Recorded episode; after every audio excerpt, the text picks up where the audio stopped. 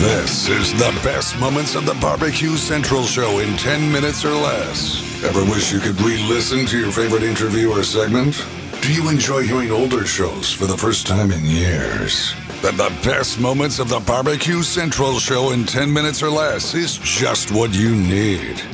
Thanks for listening and enjoy the show.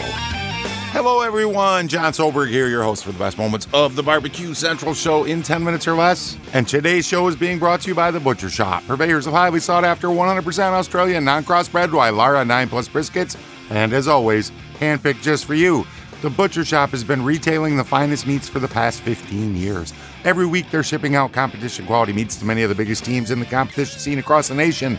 Simply put, teams who use the Butcher Shop win and win often. You may not be a competitor, but I know you still want some of the finer cuts. Great news the Butcher Shop is shipping some of the finest prime, dry aged Australian Wagyu and Japanese Wagyu steaks. to People just like you and me who aspire to be the kings and queens of the cul de sac. The Butcher Shop always has Berkshire, Compart Duroc, Allegiance Duroc, and Prairie Fresh all natural pork in stock. And again, always handpicked for you. You might be saying, John, all that sounds fantastic, but I would like something exotic. Rest easy knowing the butcher shop can get you a elk steak or maybe even a camel roast. Yes, camel. So let's review the best competition briskets, check. The best pork selection, check. Giving you better overall options to cook at home, check.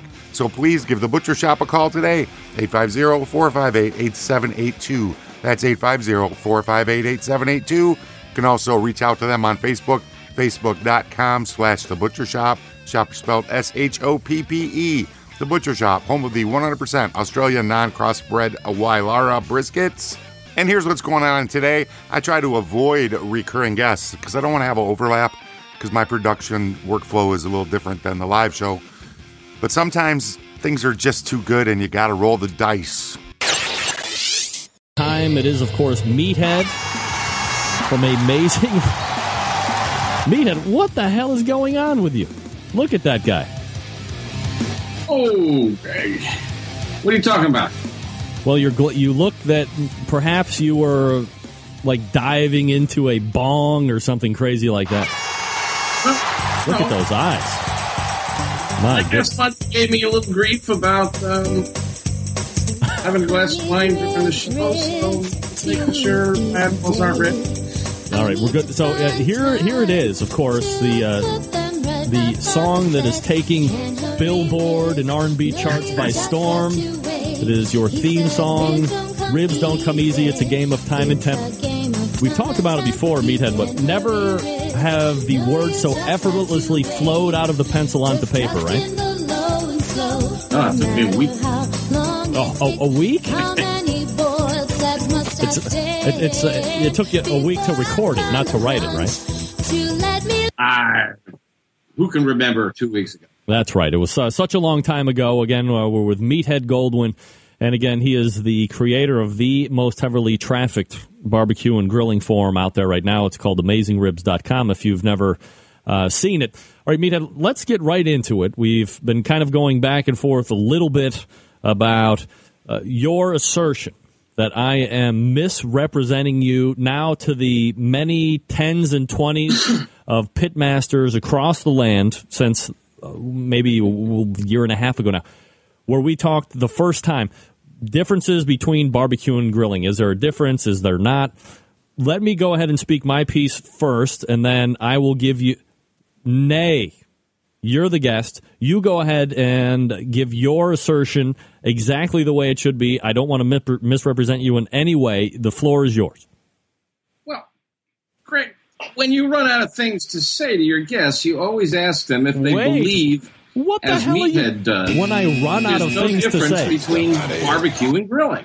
And I've never said such a thing. I've never said Um, that. I've You're a tried to explain that American history, the culinary history, the culinary technical aspects, and the linguistics of the word barbecue, and try to explain how the word came to be and how it is used in common usage and how it's been used down through history, not just verbally on this show, but I've documented this ad nauseum on my website in an article called Barbecue Defined with quotes from everybody from Samuel Johnson down through James Beard. Who? And Samuel Johnson wrote the first dictionary. Never heard of him. Well, Get that big stuff out of here. you probably haven't looked at a dictionary in a while. And that's why we're arguing about the definition of barbecue. Um, but uh, what? Tell me what your definition of barbecue is. Look, Meathead, we could have this conversation all day long, and people were going to be enthralled because my uh, command of the English vernacular is seismic and gargantuan. I am uh, have a what people would say a rapist's wit. Now, listen. Here's what I'm saying. Here's what I'm saying. I'm I'm not here to dispute or get into technical differences with what barbecue the definition is. I'm here merely stating this. Barbecuing and grilling are two different cooking methods. To me, barbecue is between, uh, let's say, 180 or 200 degrees on a low end, going up to, let's say, 250, maybe to 275 on a high end. And it's done indirect. It's done with wood smoke. It's done with typical your typical bigger cuts of meat, your briskets, your pork butts, uh, ribs, uh, whole pieces of uh, chi- well chicken pieces too, whole chickens, whatever you want to call it. And then there's grilling, done at a high temperature, direct heat. So you have meat, you have a grill grate, and then you have whatever the heat source may be, charcoal or propane gas or whatever the case may be, the heating element, you name it and it's done with thinner meats hamburgers hot dogs steaks typically done in the 15 to 20 minute range. Of course we could branch off totally into offset or uh, indirect grilling but i'm just talking about the two main. So to me these are two different cooking methods. So one doesn't necessarily fall under the other. They're completely separate to me.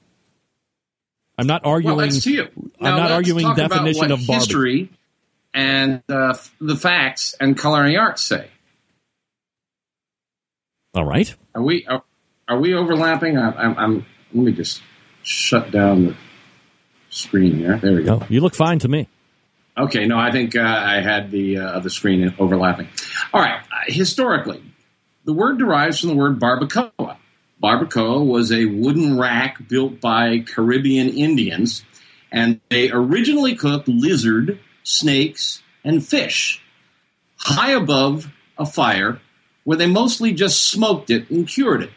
So that's where it comes from originally. Now, a lot of barbecue aficionados like to say barbecue is the world's first cooking style. Caveman barbecued meat, and it's the oldest cooking style there is. But if you think about it, what they did was they took a piece of meat and threw it on hot coals. By your definition, that's not barbecue. it's grilling That's grilling. absolutely Now, what I want to tell you is historically, if you go back and look at the use of the word through history, starting with barbacoa, going back to Spain in 1526, following it down through the first dictionary by Samuel Johnson, up through the books by James Beard, common use today, stop 20 people in the barbecue in the grocery store and ask them what they're barbecuing, and you'll find that barbecue is a big umbrella word. It covers Korean barbecue, it covers Japanese barbecue, it covers Chinese barbecue. Southern barbecue is a style of barbecue, just like Chinese barbecue, and that's closest to what you're talking about. Southern But Southern barbecue, and is a Chinese big barbecue. umbrella word. No, Southern barbecue and Chinese barbecue are nothing like each other. Chinese barbecue. Hmm. I didn't say they were. I didn't You say just they said were. it. They're all covered by the term barbecue. They both have the word barbecue in them. They're both a form of cooking over open flame.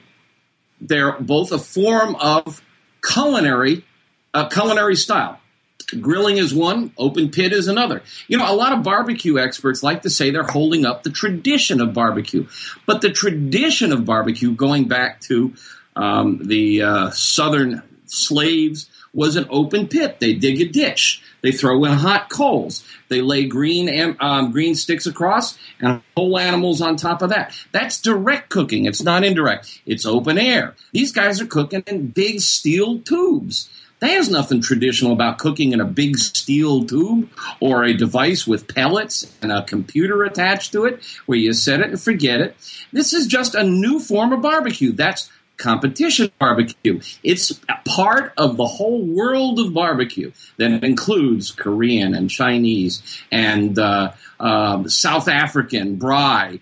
Um, these are all forms of barbecue. Barbecue. You know, remember in high school you were taught that a rectangle has four sides and four right angles, and that a square is a rectangle, but not all rectangles are squares. This is a big category that encompasses many cooking styles. What really hacks me off, Greg, you know, and some of your listeners know, I used to be the wine critic for the Washington Post and the Chicago Tribune, and I got out of that world because the goddamn snobs ruined it. I got really sick of people saying, everybody knows Zinfandel's red, not pink or white. That white's Zinfandel. Well, I'm really sick of people saying, oh, you're not having a barbecue, you're grilling.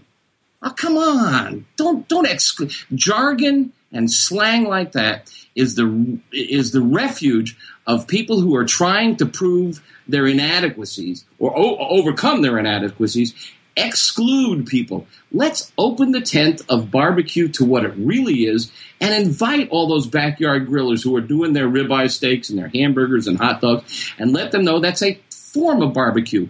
Grilling is a form of barbecue. Not all barbecue is grilling, but grilling is a form of barbecue. Let's let them in the tent. Let's teach them how we barbecue.